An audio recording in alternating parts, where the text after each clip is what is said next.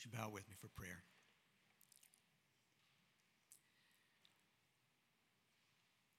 Lord, we assemble here after weeks, a week of activities, of work, and of pleasure. We come into this place to lift our voices, to honor you, to commune with you. We ask, O oh Lord, that you would help us to put aside all the other clutter that may be in our minds. We can focus on you and that we might spend this time devoted wholly to you, both to offer our worship, but also to listen to you as you speak to us. In your holy name I pray. Amen.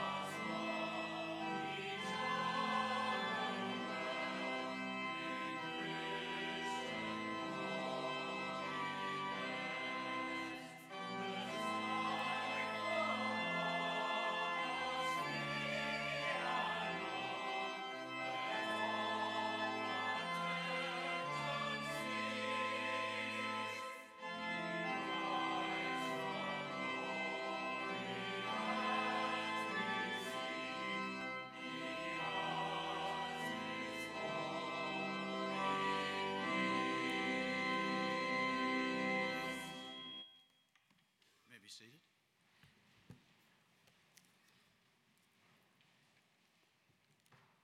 Our first scripture lesson today is from the Psalter, Psalm 25, the first 10 verses this psalm. To you, O Lord, I lift up my soul. In you I trust, O my God. Do not let me be put to shame, nor let my enemies triumph over me. No one whose hope is in you will ever be put to shame, but they will be put to shame who are treacherous without excuse. Show me your ways, O Lord. Teach me your paths. Guide me in your truth and teach me. For you are God, my Savior, and my hope is in you all day long. Remember, O Lord, your great mercy and love, for they are from old. Remember not the sins of my youth and my rebellious ways, according to your love. Remember me for your good O Lord. Good and upright is the Lord, therefore he instructs sinners in his ways. He guides the humble in what is right and teaches them his way. All the ways of the Lord are loving and faithful for those who keep the demands of his covenant. Here ends our first lesson of Scripture.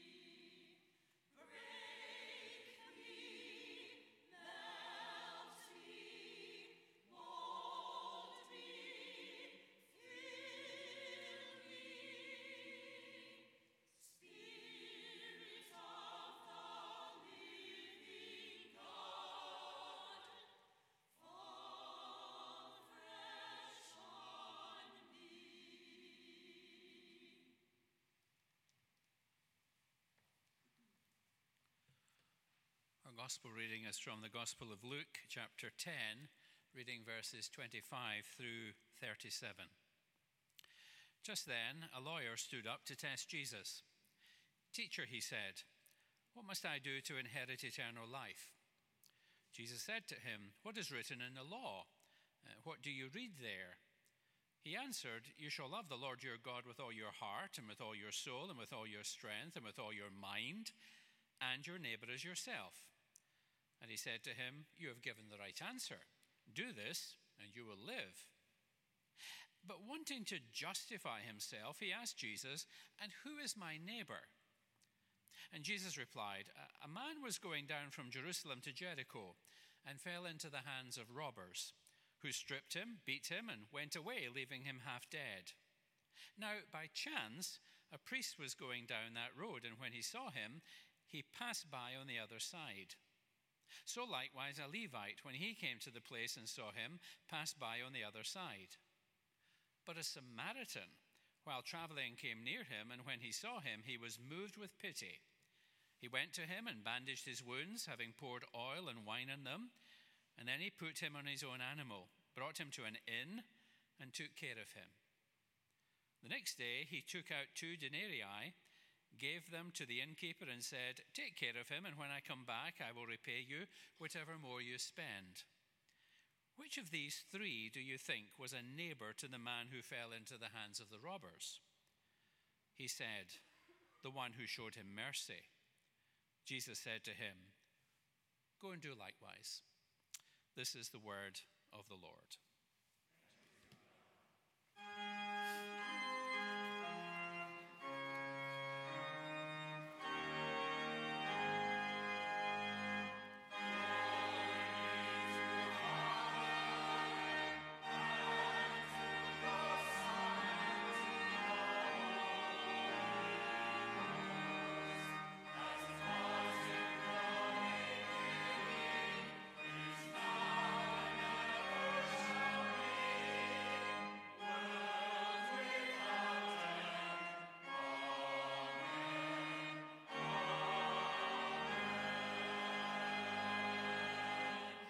May be seated.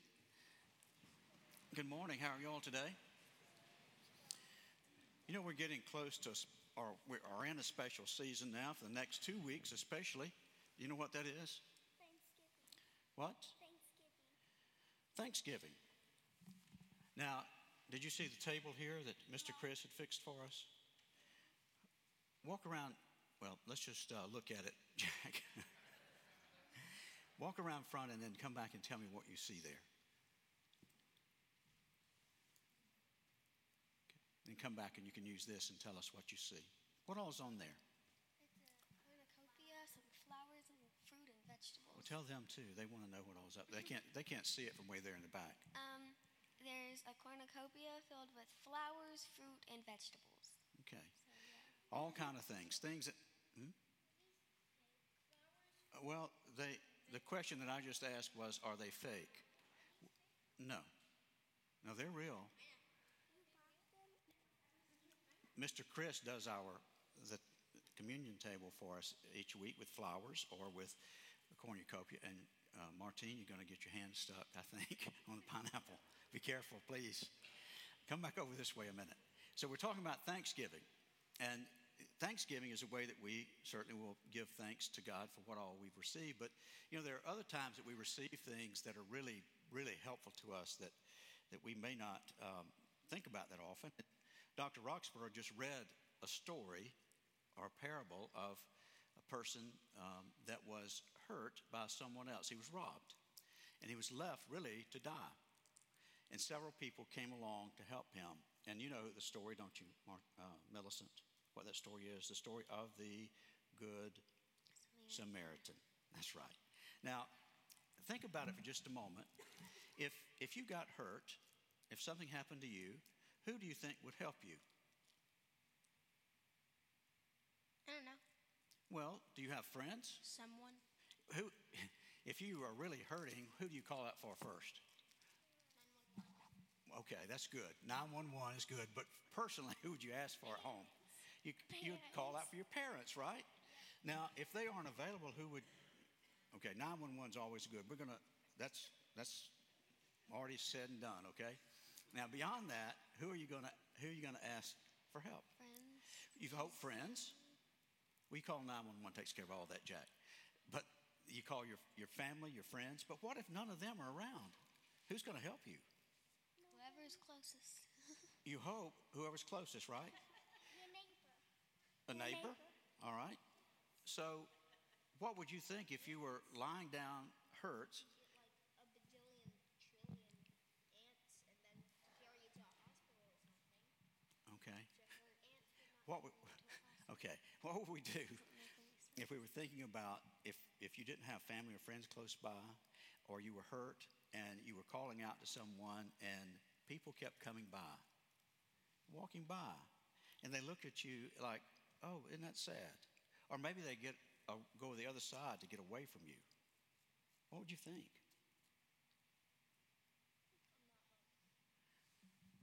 What? I'm not loved. You're not loved. That you don't amount you, you don't matter to someone, right? Now, what Jesus was trying or did teach, the one who was listening to him and all those who were around gathered was that They help you the most. we should all we should all be aware that we can help someone. We can be a neighbor to everyone.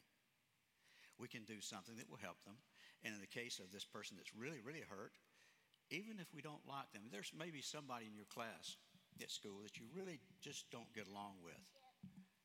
Is that right? Mm-hmm. There is? Okay. Would you expect them to help you? Or what if they were hurt? Would you run to help them? Yes. Okay. Would they come to help you? Yes. Okay. Well, those are good friends. Those are neighbors. There are sometimes that people don't do that just because they don't like you. They don't like you. They don't like the way you look. That's right. They don't like maybe where you come from. They don't like that you're different. All those things. But the Good Samaritan saw that all of those things didn't matter. What really mattered? That someone was hurting and they needed a friend to help them. Now, we have here a first aid kit that we use here.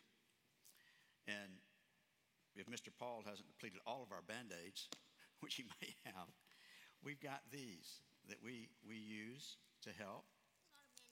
It's a lot of band aids, right? So I want you to think, take this with you, put it in your pocket, or take it with you.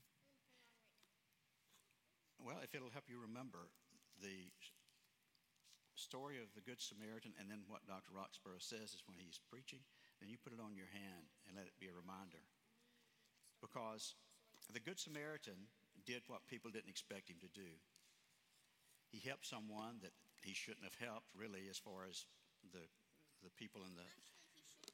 He should have helped, but he wasn't expected to because of the way things were. The same way that you might not be expected to help someone or you might, your friends might say, Why did you help him? Why were you a friend to him? Why were you a neighbor? Because they needed someone. Okay? So always let's remember that we can help others, just like Jesus said when he asked the, the um, man uh, about who had shown, who had been a neighbor. What did he say? He said the one, the one who had shown mercy but gave him money to the one who was kind to him and helped him and, and gave him the bandages he needed and made him gave him a place to stay. All those mm-hmm. things. He was the good Samaritan. So remember mm-hmm. that as as that perfect image of what we are to do to those and to help and to be a good neighbor to those around us, okay? Let's bow together. Lord, we thank you that you give us the opportunity to be neighbors to people, and we know that we're always challenged with knowing exactly who that is, but you have clar- clarified it for us. That all who you have created who need your kindness and our kindness, your mercy and our mercy, and your grace are all our neighbors, and we are theirs. In your name I pray. Amen. Did you get those? Did you get one?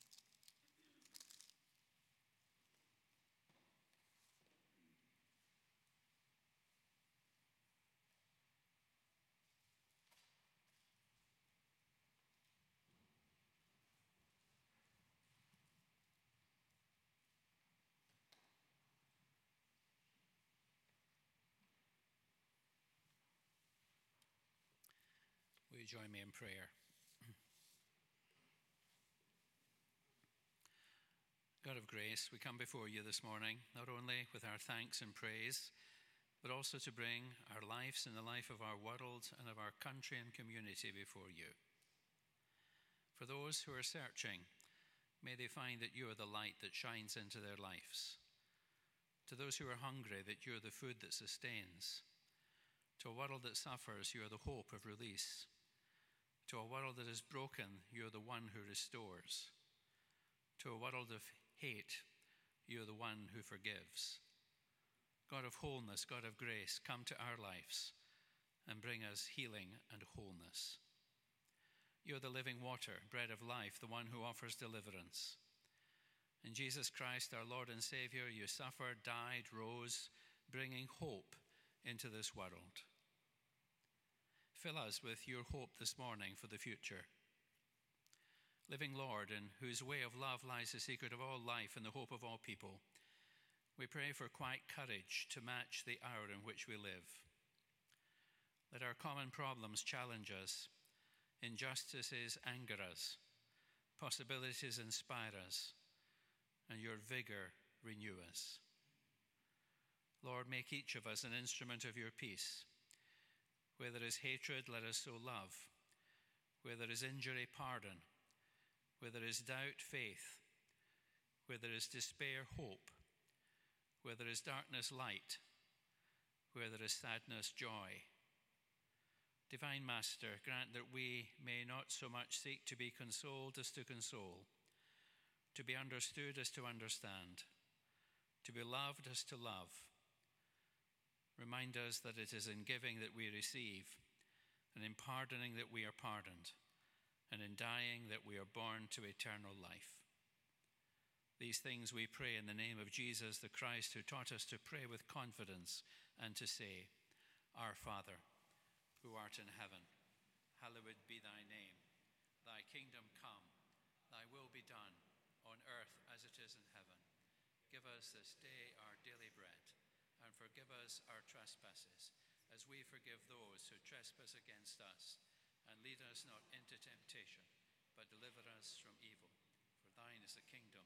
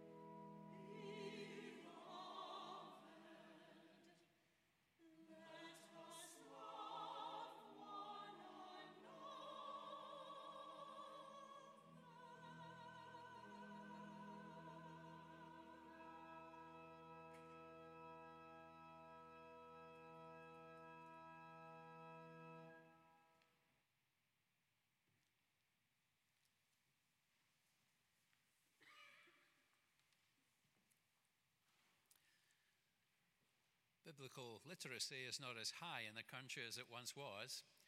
And yet, I suspect if you were taking an opinion poll as to what were the best known, best loved stories that Jesus taught, then the parable of the prodigal son or the parable of the Good Samaritan would be way up there in the top 10.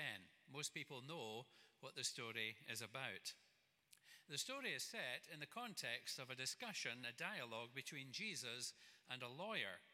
Always a dangerous thing to do because you never know when the lawyer is going to present you with an invoice just for asking a question. The man appears to respect Jesus. It was normal for a student in the Middle East to stand and to ask a question, and here the man gives Jesus the title teacher, rabbi. But behind his posture, Luke is writing this story. He's desirous to test Jesus, really to trip him up. He asks what you must do to inherit eternal life. Now, a contemporary of Jesus, Rabbi Hillel, had said that a person who has gained for himself the words of Torah has gained for himself the life of the world to come. And the man is probably hoping maybe that Jesus won't affirm what that rabbi was saying, and so people would realize that Jesus wasn't an authentic rabbi himself. That's the test. Is Jesus real? He's trying to trip Jesus into saying something, but Jesus turns the tables on him and asks him a question and says, What is written in the law? How do you read it? The conversation continues with the, the lawyer citing both the book of Deuteronomy and the book of Leviticus. Love God, love your neighbor. Interestingly, the citation from Deuteronomy to love God comes after chronologically the book of Leviticus, but he gets the order right, really, because you've got to love God first before you really will know what it is to love your neighbor as yourself. So Jesus affirms that what he has said is true. That's the way you're to live your life. He's got the right theology, Jesus seems to be saying, but are you actually living it out? Jesus has been asked about eternal life, but he widens the concept he talks about daily living, not just what's going to happen in the eternal future. The verb to do is a present imperative in Greek. You didn't know you were going to get a grammar lesson this morning. That's the only bit I'm going to say, okay? Jesus is talking not about a once and for all act of piety. He's talking about what is it that's going to characterize your life? How are you going to live? You've got to keep on doing this. Unlimited love for God and unlimited love for others. I suspect at this point the, the lawyer is wishing he had probably stayed in court that day and not ventured out to try to trip Jesus up. And so he blurts out a further question to Jesus Well, who's my neighbor? Karl Barth comments on this uh, passage and suggests the lawyer does not know that only by mercy can he live and inherit eternal life. He does not want to live by mercy. He does not even know what it is. He actually lives by something quite different than mercy, by his own intention and ability to present himself as righteous before God. Jesus then tells a story that undermines all the presuppositions of this lawyer about who his neighbor is. Even in the Hebrew Bible, in Leviticus 19, I know that passage is on the tip of your tongue every day, but he, he, there, the neighbor is identified in a rather limited way, speaking about the sons of your own people. We're a bit like that, if we're honest. We, we give attention to the sons of our own people. We give attention to those people who are part of our family, our community, our friendship groups, our work situation, the kind of people we like to be identified with. We do the same. We, we like our neighborhood to be, our neighbors in our subdivision to be a bit like us. That's why we choose to live in particular locations. But Jesus is going to turn the tables and say, a neighbor is people who need us. The action of this parable is very familiar to us, I know. It's one of the dangers of choosing a very familiar passage of Scripture to deliver a homily on because you think, well, what new, what new thing can the pastor say uh, this morning about it? Well, let's see what we can do. The first three people who are introduced into this scene are full of action robbers, whom we never actually see, the priest and the Levite, Each of them comes, does something, and then leaves. The pattern is broken, however, by the Samaritan who comes and doesn't leave. The Levite could at least have administered first aid. The priest was riding, could have given the man a lift on his donkey. The robbers took his money, whereas the Samaritan gives him a ride, pays the money, leaves him provided, with a promise that if there's any more expense involved in caring for the man, then he'll settle it up when he comes back. The context of the story is fascinating, I think. 17 mile journey from Jerusalem to Jericho. The road is notoriously dangerous. Jerusalem, 2,300 feet above sea level.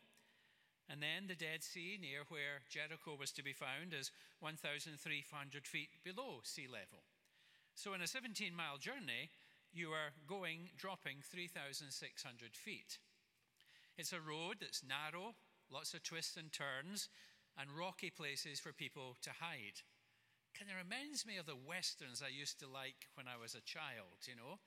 And the stagecoach is coming, and, and you know when the stagecoach is coming through a narrow part of the gorge, that's where they're going to be attacked. Well, that happens here on this road from Jerusalem to Jericho on a regular basis. In the fifth century, Jerome, the church father, called it the Red Blood Way. In the 19th century, it was essential to pay safety money to the local sheiks before you would ever travel on it. When Jesus told the story, people would pick up their ears and say to themselves, I would never go on that journey unless I was in a group.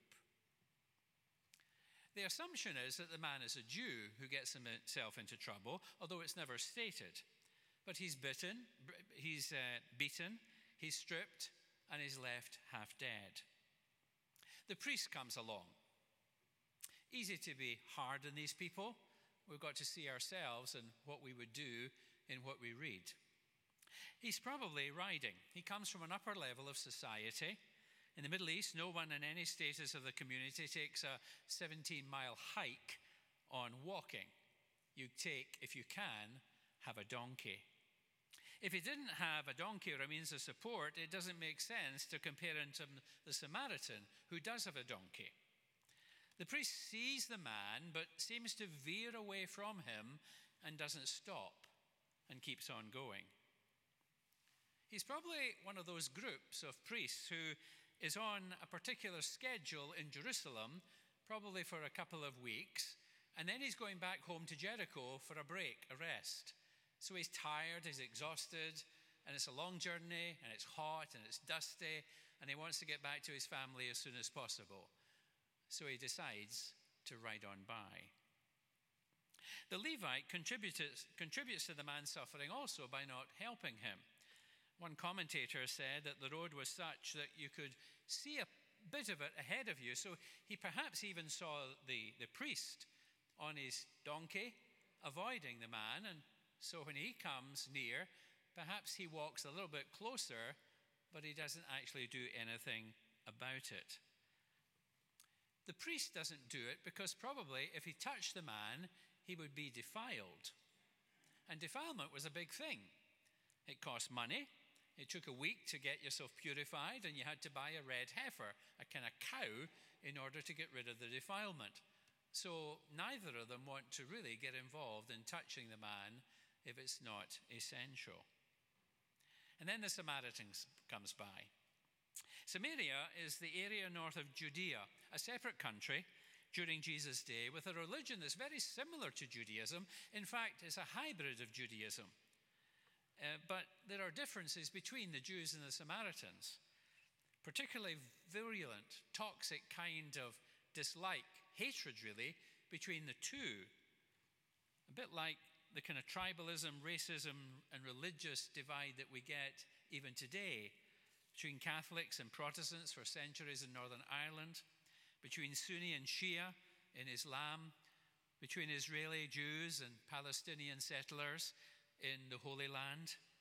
The man is despised, this Samaritan, held in contempt by citizens of a country that don't view him as really part of God's promised people.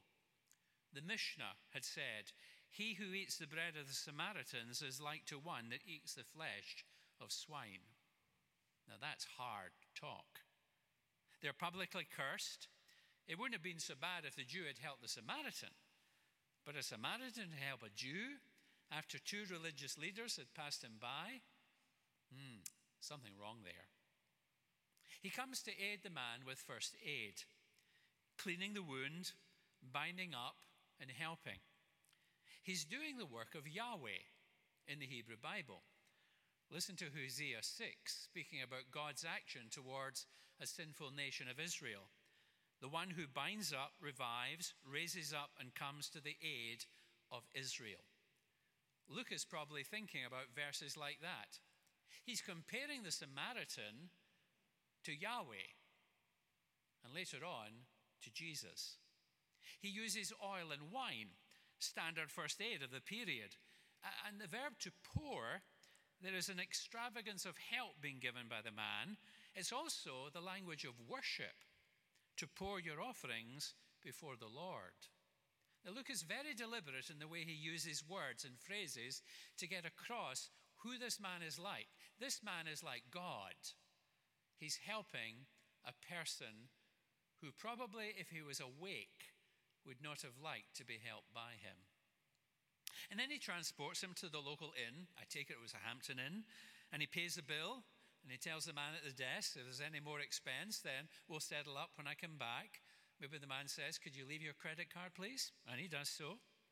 Self giving love, beyond the call of duty. It's compassion, it's mercy.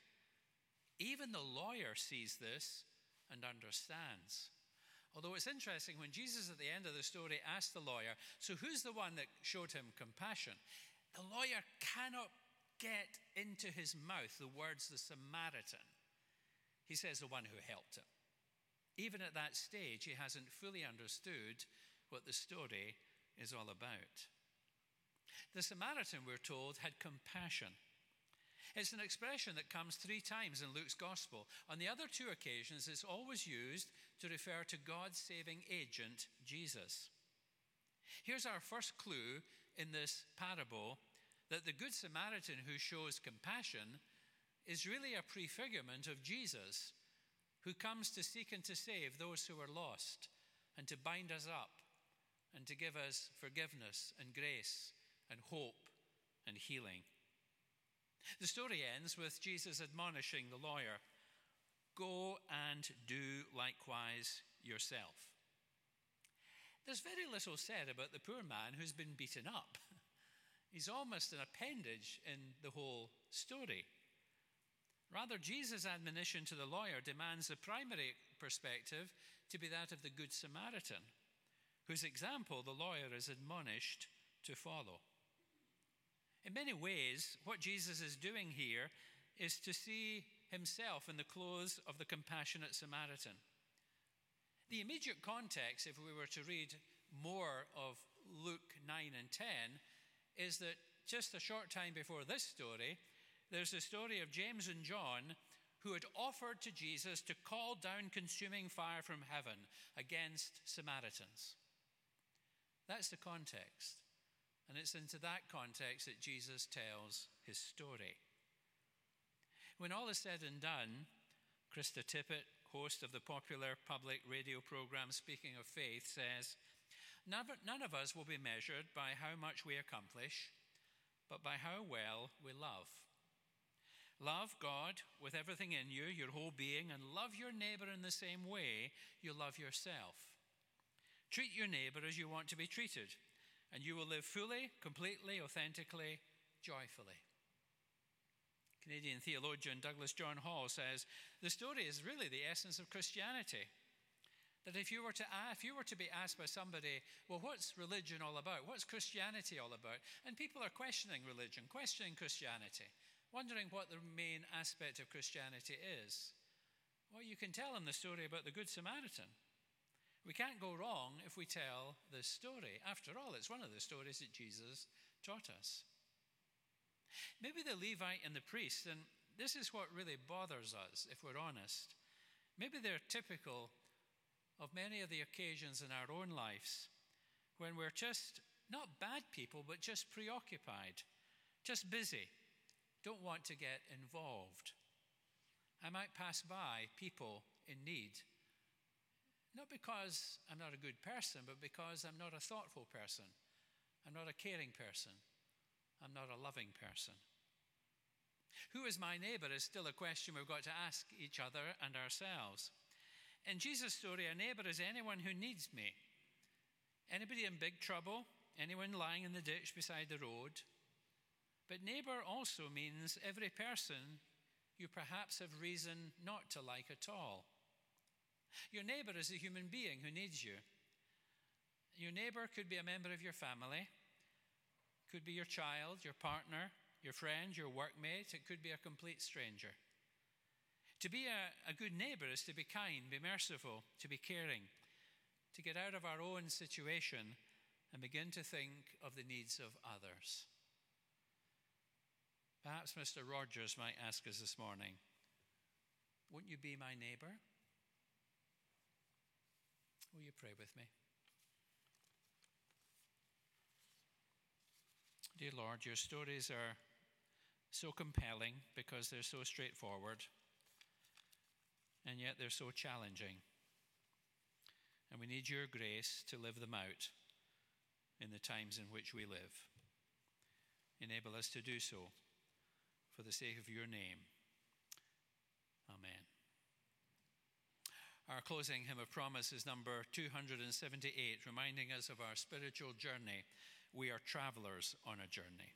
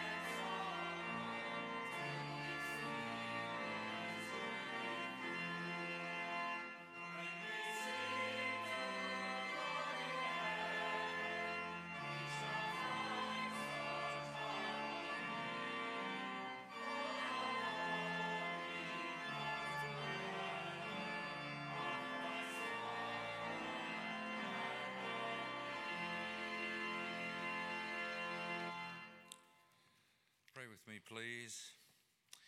Eternal God, gracious God, merciful God, we come to you today with joyful thanks for the myriad blessings of our lives. We ask that you lead us to assist our neighbors, both known and unknown, in their need. We offer today a small return on these many blessings from you May we shed blessings on others. We pray in the name of our Savior, Jesus Christ. Amen.